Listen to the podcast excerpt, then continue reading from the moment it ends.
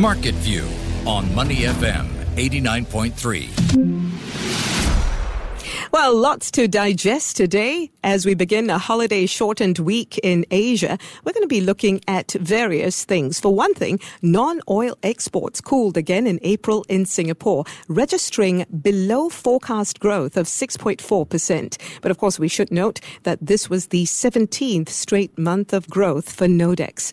Electronic Nodex rose by 12.8% on year in April, by the way. And given the COVID 19 lockdowns in China.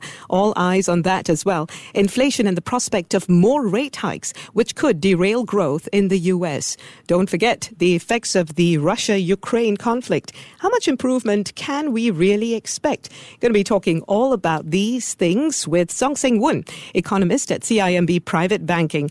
Hi, Seng Woon. Thanks for joining us. Good evening. We saw non oil exports cooling again in April. Indeed, indeed. Yeah, registering it's... below forecast growth of 6.4% to be exact. But you know, Seng Woon, we have to note, right, that this was the 17th straight exactly, month of growth yeah. for Nodex, and electronic Nodex rose by 12.8% mm. on year in April. So, looking at the trade data as a whole in Singapore, how would you read the situation? I think it's fairly, still fairly decent. I think, as you pointed out, it is a, still the 17th straight month of year-on-year growth. So we do have a higher base to work against. And I think we are so used to seeing, you know, double-digit gains that we sometimes forgot that things have to normalize at some point. So I suppose this is where we are starting to see things normalizing. Mid-teens, mid-teens growth, maybe no longer the norm. Mid-single-digit growth, I think, are more likely as and the longer we move away from the worst of the pandemic. Yes, certainly global growth momentum has slowed. Inevitably, there will, but obviously there are downside risks even as we speak. But yeah, I mean, if actually for the, the, the April Nodex, if not for the fact that pharmaceutical exports came in just a tad weaker than projected, mm. it was the lowest uh, absolute dollar value uh, in four months. It could have been much stronger. So we could still be subjected to volatility.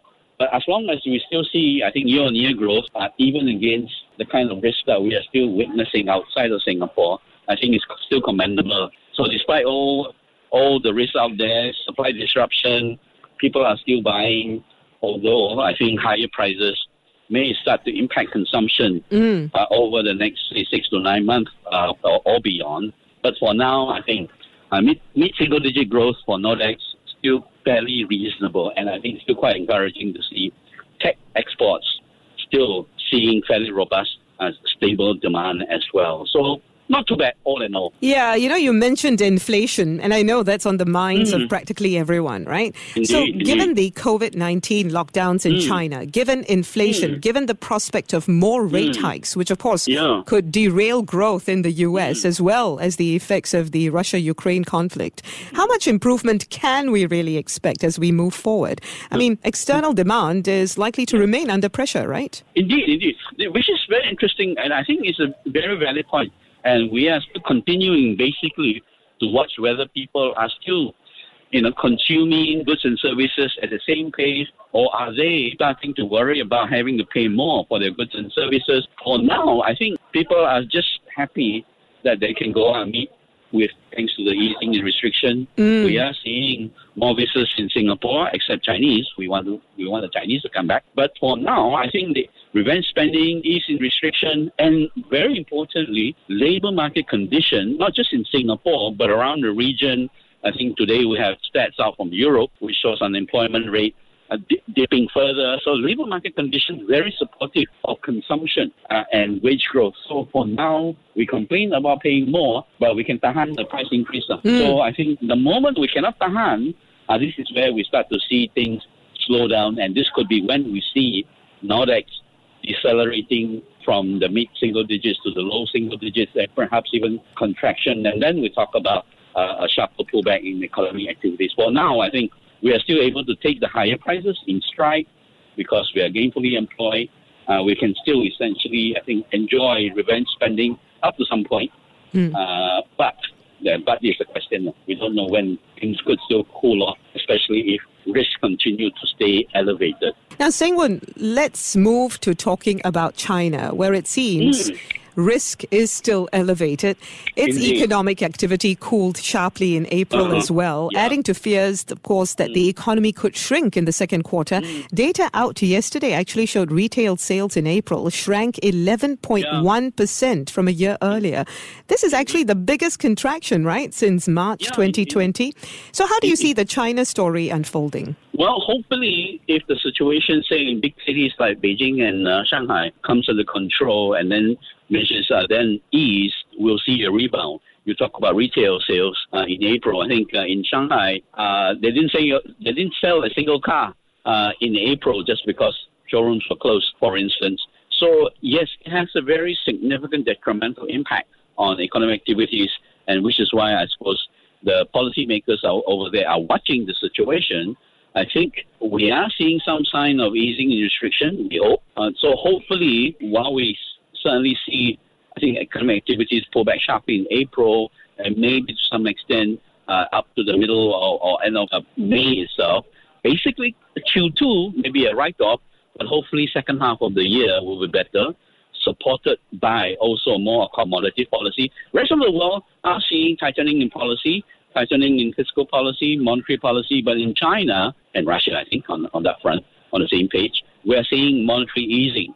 So to what extent they will be more accommodative will be very important in determining the shape of the rebound in the Chinese economy in the second half. But we know the Q2 will be bad, but hopefully it's just be Q2 for now. Speaking of central banks and tightening monetary policy or easing monetary policy, on Friday, all eyes will be on the Chinese central bank on year and five year, one year and five year loan Yeah, prime rate loan. fixings. Mm, that's right, In yeah. your view, what would be the wise move for the PBOC at this point? I think they can trim rates uh, to be supportive of the the fragile, re- well, the Street growth momentum uh, at the moment. They have been quite careful uh, on the rate front because they, they are they have to watch a couple of things.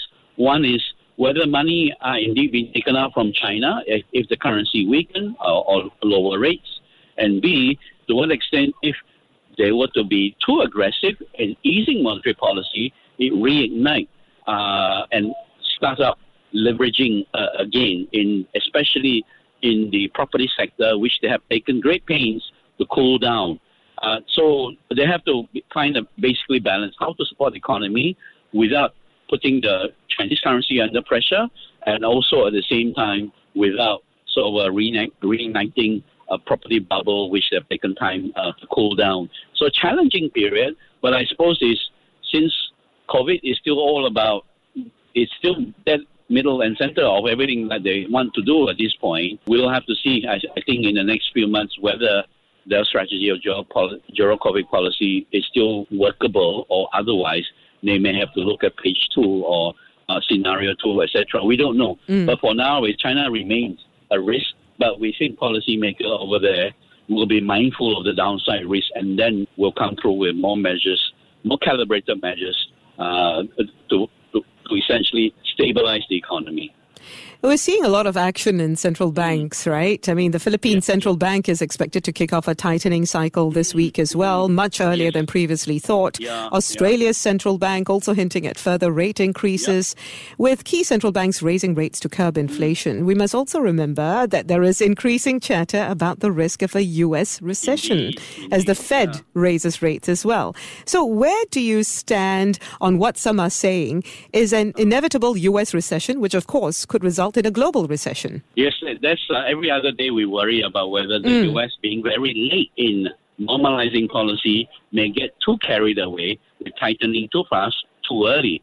For now, I suppose as long as labor market condition remains supportive, I think they are on the right track. Basically, I think like all central banks, they'll be watching domestic macro condition, whether businesses are still intent on hiring, expanding their labor force, whether businesses are still exper- experiencing you know, difficulty in hiring and having to pay more. If that remains, then I would say I think central bank will continue to just tighten, not just in, in uh, the U.S. but the rest of the world uh, as well. And even here in Asia, who has been quite late, for Asian central bank, it's a case of not being left too far behind the U.S. in terms of policy differential.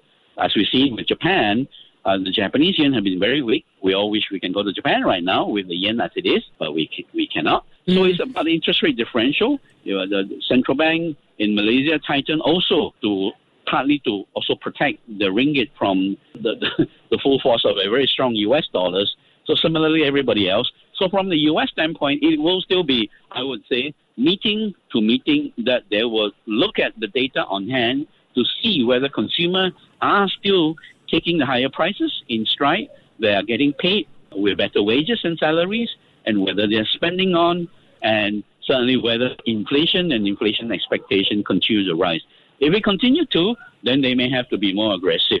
I would say even if they were to over tighten, any downturn will probably be very brief in that the US central bank probably can take a breather, mm. or roll back some of the measures to give the economy a bit of a breathing space as well. So I'm not too worried about any sort of a recession for now. I'm more worried about stagflation at, at this point mm. before recession come in.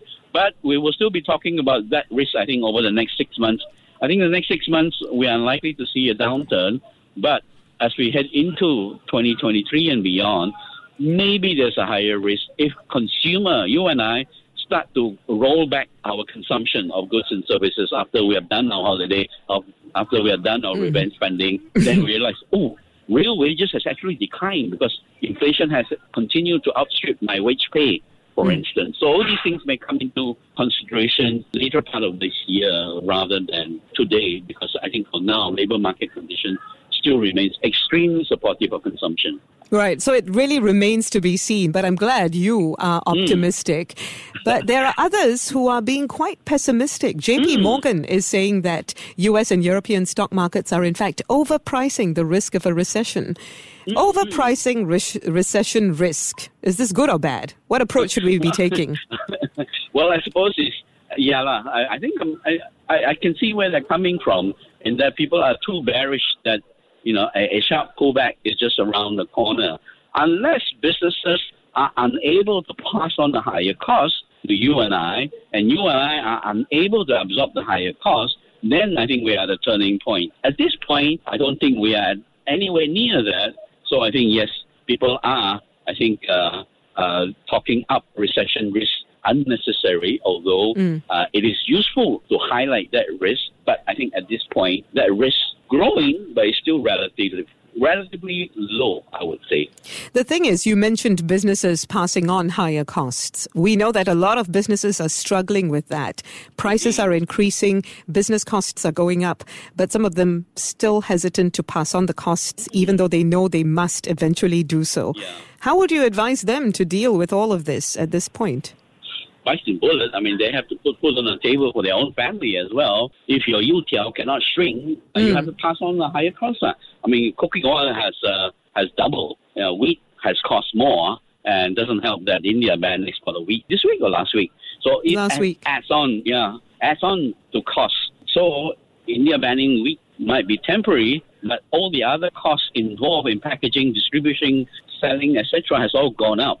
So for businesses, I think if they are worried of losing customer, just remember that everybody have and will be facing the same problem. So it's really about looking after yourself that becomes more important. And your customer will inevitably understand because they themselves can see that they are also uh, seeing price increases for their daily goods and, and services that they consume. So I think people will be fairly understandable. One last thing, Seng U.S. President Joe Biden is heading to North Asia for a four day trip to South Korea and Japan. He's attending the summit with Japan, India, and Australia. Reports say he's expected to engage them on the Indo Pacific strategy. And he also has China and Russia on his mind. What productive results do you think he should be gunning for during this trip? I mean, results that would be achievable and have a positive impact. Well, I, I suppose it is really about the U.S. and the Western uh, uh, government really trying to come to grips with a rising Asia and rising China in particular, uh, that they are looking to seek, uh, I suppose, control over, the, I suppose, their own destiny in that sense. My worry on that side uh, is that it does increase geopolitical risk if you know, rising superpower continue to be engaged not so much in peace and harmony talk, but in terms of competition on various fronts. uh, whether it's geopolitical or businesses or you know or, or otherwise.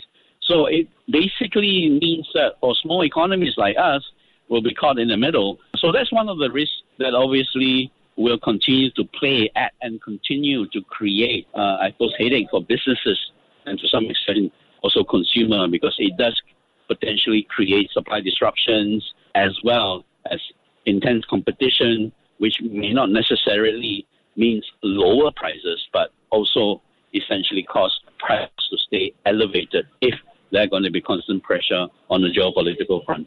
Thanks very much for that, Seng Woon. Song Seng Woon, economist at CIMB Private Banking. Thank you so much for joining us today. Stay safe and take care, Seng Woon. Before acting on the information on Money FM, please consider if it's suitable for your own investment objectives, financial situation, and risk tolerance. To listen to more great interviews, download our podcasts at moneyfm893.sg or download our audio app. That's A W E D I O. Available on Google Play or the App Store.